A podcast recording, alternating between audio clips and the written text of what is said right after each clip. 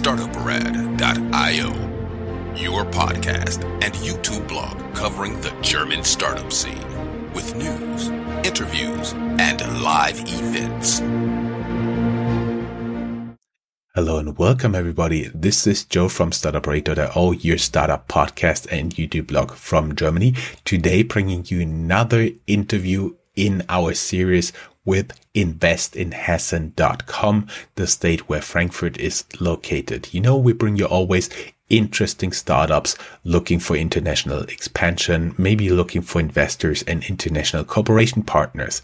I'm very happy to have Sebastian as a guest here on StartupRad.io, um, your startup podcast and YouTube blog from Germany, as well as the world's first internet radio station dedicated to startups and tech companies. If you have not already done so, make sure to hit the like and subscribe button and leave us a nice comment. As always, there will be a link down here in the show notes where you can find everything we talked about as well as Sebastian's LinkedIn profile and his company website. Sebastian, how you doing? Hi Joe, I'm good, thank you. Thanks for having me on your show. Totally my pleasure. It was long in the making, but we get to this uh, soon after. We may say that you are the founder of what some people may call a prop tech called Homefully, headquartered here in Frankfurt. And as always, I have been stalking you a little bit um, on LinkedIn. And as always, your LinkedIn profile will be linked down here in the show notes. There, depending on the service you are listening to this, there's a link. It's either working or not working. Not our choice. And there you'll find the blog post. And in the blog post, there is the link to your LinkedIn profile. So people can link, uh, can link out directly to you or reach out directly to you on LinkedIn. Did I just make up another word? I don't know. Um, and um, basically, I've seen a lot of interesting stops along your way. Um, I realize you went to university in Cologne. Despite that, you went to a school in Thailand. You went to university in mainland China, Dongbei, um, in Warsaw, and University of North Florida. So tell us first a little bit what you studied and how it led you to become the founder and CEO of Homefully. Yeah, happy to do so. Um, I think you listed uh, a lot of a lot of stops along the way in a in a very correct order already. Um, so first of all, I did during my bachelor's degree, um, I studied international business, um, a semester abroad in Thailand. So that was my first uh, my first longer stay abroad. Um, after my bachelor's degree, um, I started working um, in asset management for um, a wealth management company in Singapore. So we did help uh, German and Swiss clients to invest in Asian Pacific stocks, and I also helped building um, an Asia Pacific value fund with with stocks, um, basically uh, focusing on yeah the Asia Pacific region. Um, afterwards, I uh, did an international MBA, and this MBA program had several stations. So it started in Cologne, the uh, University of Cologne, um, followed by a semester in in Warsaw, at the University of Warsaw. Then uh, a summer school in China, mainland China, in Dalian, um, and it finished with um, the master thesis in Florida at the University of North Florida. So I was I was collecting quite quite a lot of uh, quite a lot of different countries and quite a lot of different university and, and work arrangements along the way. I actually found uh, your stop in uh, Thailand very intriguing. What I had in mind was you lying on the beach uh, with the tablet and studying there. I do assume it was not that way, but that was the picture I had in my mind. Um, we do have a lot of listeners on Himalaya from mainland China. Can you tell us a little bit about your experience at Dalian? Um, yeah, so in Dalian, um, we had three months of university there. Um, and it was a really interesting time. Um, we were coming directly from, from Poland, transitioning, transitioning to, to China. Um, And it was a very exciting time because suddenly you're realizing, and this was for me the very first time that I have realized that when traveling abroad, you're not understanding the language. You're not understanding anything at, at all.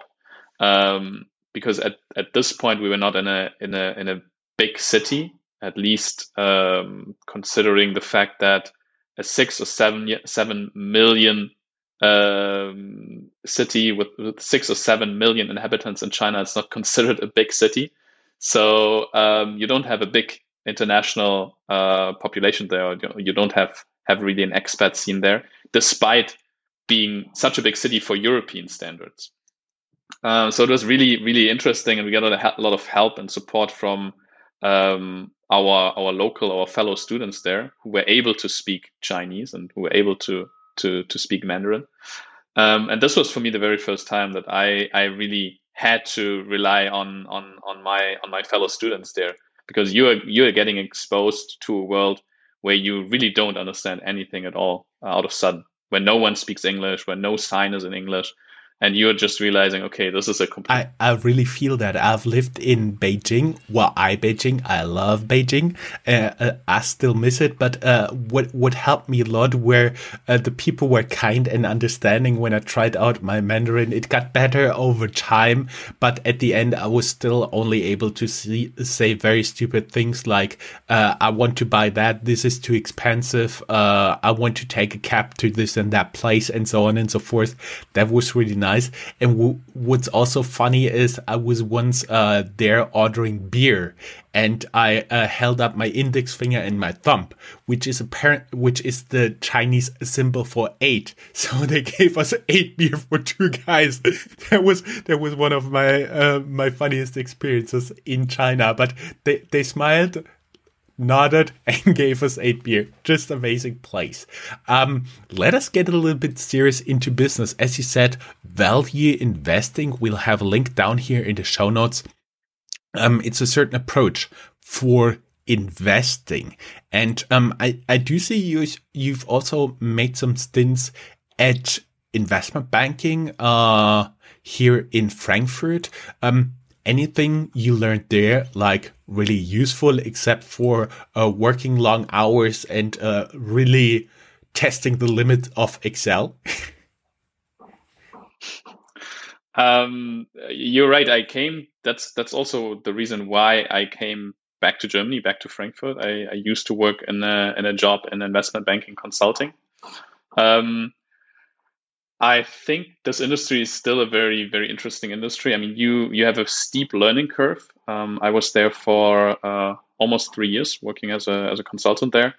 Um, at some point, I think you have to decide if this is the industry you want to stay in. Um, like you said, long hours. I mean, you get paid above average.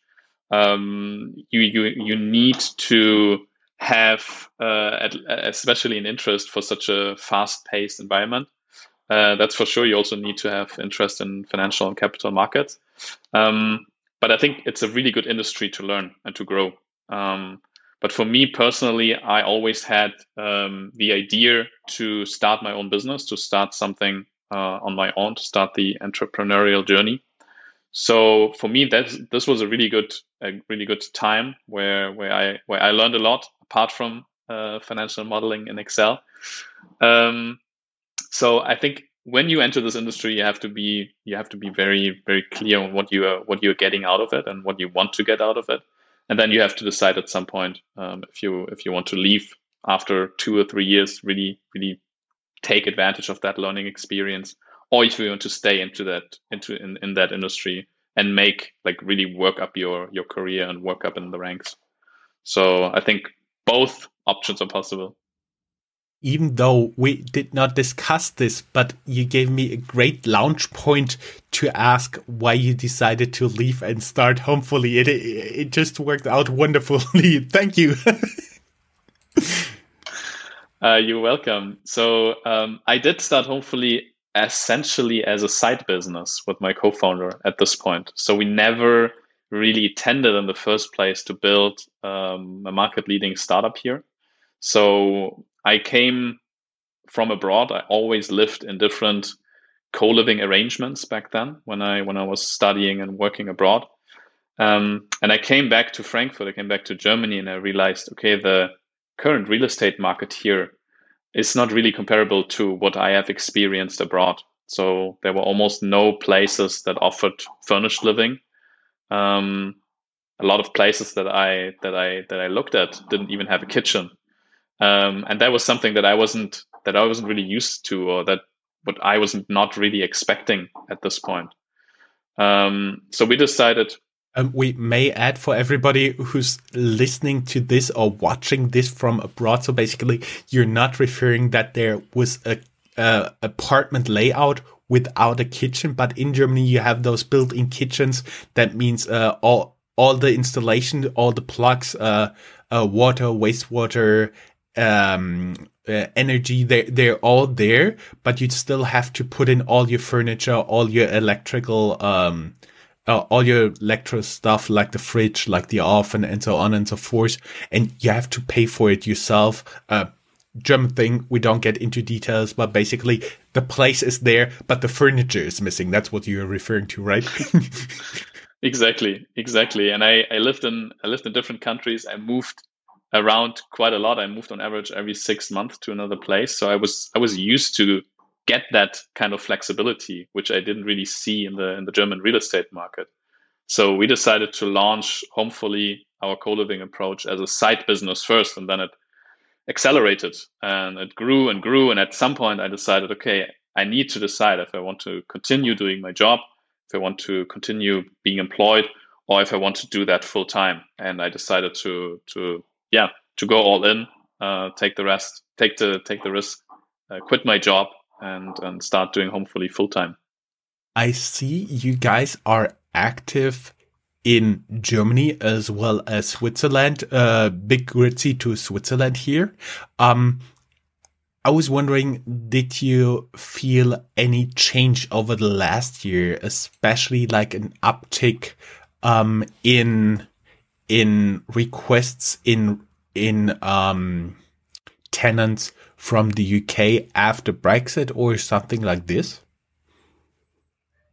So we always had um, a rather big crowd, a, ra- a, rather big customer base coming from abroad. So when you look at our at our portfolio, at our customer base, we have roughly 50% um, that are German nationals, and the other 50% are internationals and expats. So mostly those 50% like internationals are from other European countries. So Italy, Spain, France, and the UK. Um, I don't even I, I don't know exactly when the Brexit discussions started. I think it started at some point already back in 2013 and, and or 14. Um, but we didn't really see a big a big change. We always had a pretty pretty good amount of, of internationals coming from the UK. Um, but I I don't think we saw this like huge wave at some point of like people from Britain flooding flooding uh, the financial center of Frankfurt. Mm-hmm. I see. Uh, let let us now, after we've like all the macro stuff out of the way, let us get into the micro stuff, like what you guys are actually offering. Because my understanding is you're not building like big apartment blocks with apartments with a lot of bedrooms and say, okay, that's co-living, go guys, that's it. You have a different approach, right? Essentially, we do both. So um, our approach is to work with existing inventory that is already built, that is already on the market. But we're also working with institutional investors and project developers to work on Homefully project developments in, in cities, in prime locations, and we are focusing on, on very central locations and on the most vibrant neighborhoods to create co-living spaces where they are needed the most, essentially. Um, so this is something that I think um, differentiates us from the competition because they either do one or the other. And we basically work with both approaches in this case. I see. Um, so talking about the most vibrant neighborhoods, uh, my question would be how do you actually pinpoint the most vibrant neighborhoods? For example, um, in Frankfurt, I would say uh, Bahnhofsviertel, the red light district around Central Station, is pretty fancy. There was even an article in the New York Times talking about that. That's a pretty good hint. Maybe it's it's already too fancy, but uh, how do you how do you actually do that in other cities? For example, somebody who's moving to Zurich, how do they f- find out what's the hot, what's the next big place uh, to be? using two approaches simultaneously. So first of all, we having um, a pretty clear framework of KPIs, how we rank certain parts of a city on a, on a micro level. And on the other hand, we are already um, in the business for almost five years now. So we already bring in quite a good amount of experience. Um, so we deem ourselves, um, not me personally uh, on this level, but our, our team of community managers, um, we see them as experts for that particular city. So we can offer a broad range of different co-living spaces throughout that particular city. And like you already mentioned, you have very different kind of neighborhoods within within one city. You have in Frankfurt, for instance, the Bahnhofsviertel neighborhood, which is very urban, um, very central. Like you need um, you need to want to live in that particular place, and you also have, for instance, um, the West End area, where it's a bit more quiet, where it's also very central. And then we basically choose or we pick automatically, depending on your preferences, uh, the neighborhood or the area or the co-living space that fits you the most ideal. That's that's kind of like our approach in this case. I had another question when you've been talking, like um, you work with project developers basically to get a project like a building developed to your needs. Um, I would be curious, where are you looking around and if this interview right now uh, is heard by a project developer somewhere in the US, in Asia, uh, somewhere else in Europe, would be would you be open to talk to them as well?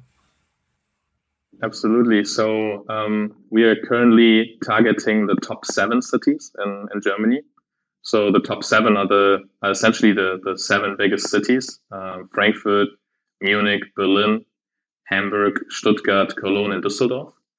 Um, but we're also uh, interested in working together with project developers in other big European metropolises. For instance, in Zurich, we already have uh, our first international hub and we also plan to expand further into, into new international cities and international markets within 2021 and following. Something you have in mind there? Uh, j- just just uh, instant thought would be something like Paris, uh, Barcelona, Madrid, stuff like that. So Paris is very much on our list. Um, Barcelona, I think it's a it's a really it's a really great uh, city, a really great spot for co-living in general uh, not only because of the weather, but because it's like a very very vibrant tech scene that is, that is that is growing there. So yeah, absolutely. Those those kind of cities are the ones that we are currently that we are currently looking at, and that we are also currently targeting. We recently talked to Sebastian from uh, Sleeves Up co-working spaces here in Frankfurt, and he talked about that he's more interested in debt financing because his co-living spaces are usually a case for uh, the the normal bank credit. Uh, what what would be your approach? More equity or uh, single financing of uh, debt financing of single projects? We were bootstrapped for the for the very first two years. So we put in our own money and we grew organically. And after two years, we realized, okay, capital is our bottleneck when it comes to expansion. And we raised our first round from from venture capitalists. So we did our first round with HV Capital in early 2018, um, and that's the way we grew forward. Um, we're planning to raise a new round in this year, and we're looking actually for a mixture of debt and equity financing, because we have a we have a certain part of our business that um, is that is ideally suitable for equity financing. For instance, when you are building, uh, like in our case, your own technology, when you're investing in the operational part of the business and into the brand.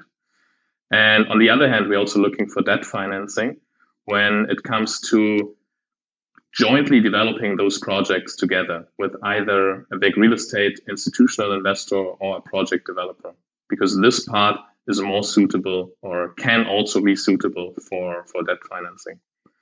Um, a third part that is that is maybe not not part of the traditional uh, financing scheme is something that we call committed capital. So we are also looking for a strategic partner in the real estate world, where um, we basically bring in our operational uh, excellence, our operational approach, and the real estate partner, is bringing in their asset, their real estate asset, um, part of their portfolio, and then we jointly develop this case together. So we bring in our co-living approach, and they bring in committed capital in form of a real estate asset.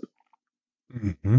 I see. So you're looking for many different investors in many different forms, and you're open for real estate investors, for project developers in the real estate space, as well as institutional investors. I can see the charm for institutional investors, for example, like a pension fund who actually owns a building, they work with you and you uh, help them to get it rented out on a normal price on a constant on a constant basis and they generate a constant cash flow. I, I do I do see uh, the utility for both sides there. Um, let us quickly talk a little bit about who is actually living in your spaces and how the experience would be for a person like this. Let's say you're living right now in Barcelona and you just want to move to Frankfurt and using uh, Homefully. How uh, would you start and what's what's the usual customer journey there until uh, they actually get the key? Um, so I think the use case that you you're just describing is, uh, is, is perfectly for this. So ideally, as a Homefully customer, you have a medium to long term stay in mind. So we don't rent out our co-living spaces on a day-to-day basis. Um, we start with a three-month minimum stay, and you can essentially stay with us for as long as you want. So we see ourselves uh, sort of like a community builder, and we want to foster those relationships that that that basically uh, occur when you live together with other people that are in the same in the same uh, yeah basically in the same period of time or in the same period of your life. So our customer, um, on average, they are in between their early to mid 20s to the early mid 30s. Um, many of them, half of them, have an international background. Um, and you basically apply through our website. So you don't need uh, to travel to Frankfurt. You don't need to physically look at the space. You can pretty much do everything online. And the entire process from looking at the apartment to applying the apartment to signing the rental contract until your move in date is being scheduled, until you actually move in at some point in the future, is being done entirely digital and 100% online. What would be a potential tenant need to show you? I know in Germany, if you rent an apartment from like not an institutional investor, they usually do have a very long list of requirements for the very simple reason when you want living in an apartment in Germany, it's very hard to get you out. So they, they do all their due diligence before. Uh, is it also like a meter long list uh, of stuff people have to show you before they can move in there? Um, we do the we do the approach in a in a, in a I would say in a much more consumer friendly way. Uh, so first of all, we don't discriminate. We don't discriminate by, by language. We don't discriminate by nationality. Uh, we make it much easier for you to move to Germany if you don't speak German, uh, which is a big hurdle, a big obstacle in, in traditional real estate when you apply in a regular way. Um, so we have a we have a basic set of uh, documentation of verification that you can pretty much upload uh, with a with a very convenient self-service process as a as a potential customer to us, and then we verify that in our backend. Uh, this is also being done automatically.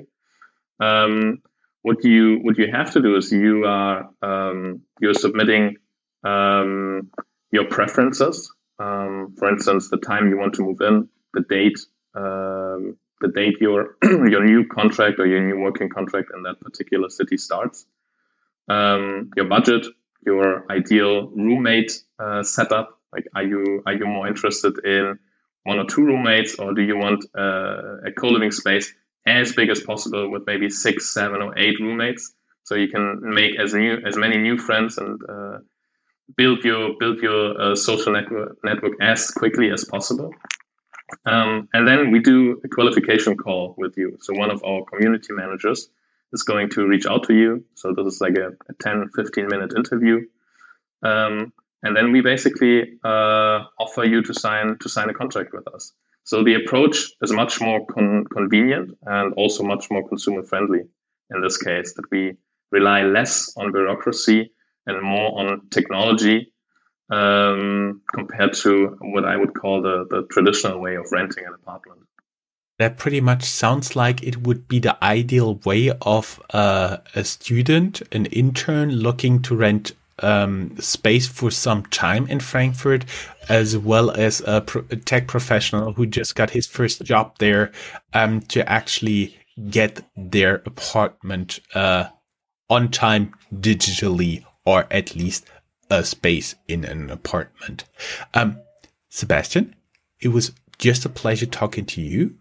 Everybody who would like to learn more can go down here in the show notes there'll be a link, as I said, to your LinkedIn profile as well as to Homefully. And in how many languages is Homefully available right now? In uh, German and in English. Um, as soon as we expand to other countries, we're also going to add more languages. Mm, sounds pretty good. So in German and in English, go down here in the show notes and you will be able to digitally secure your living space wherever you get an internship or a job. Sebastian, thank you very much. It was a pleasure having you as a guest. Your time and having me on your podcast. If you are a professional looking at the European startup scene, Germany is a place you cannot miss. Fortunately for you, there is startuprad.io, the authority on German startups. This English only podcast brings you fresh interviews each week most likely, you have never heard or read anything on these startups before in English, but you will in the future. Be ahead of the curve and subscribe to StartupRad.io podcast or check for the StartupRad.io internet radio station. Check your Alexa for the StartupRad.io skill as well.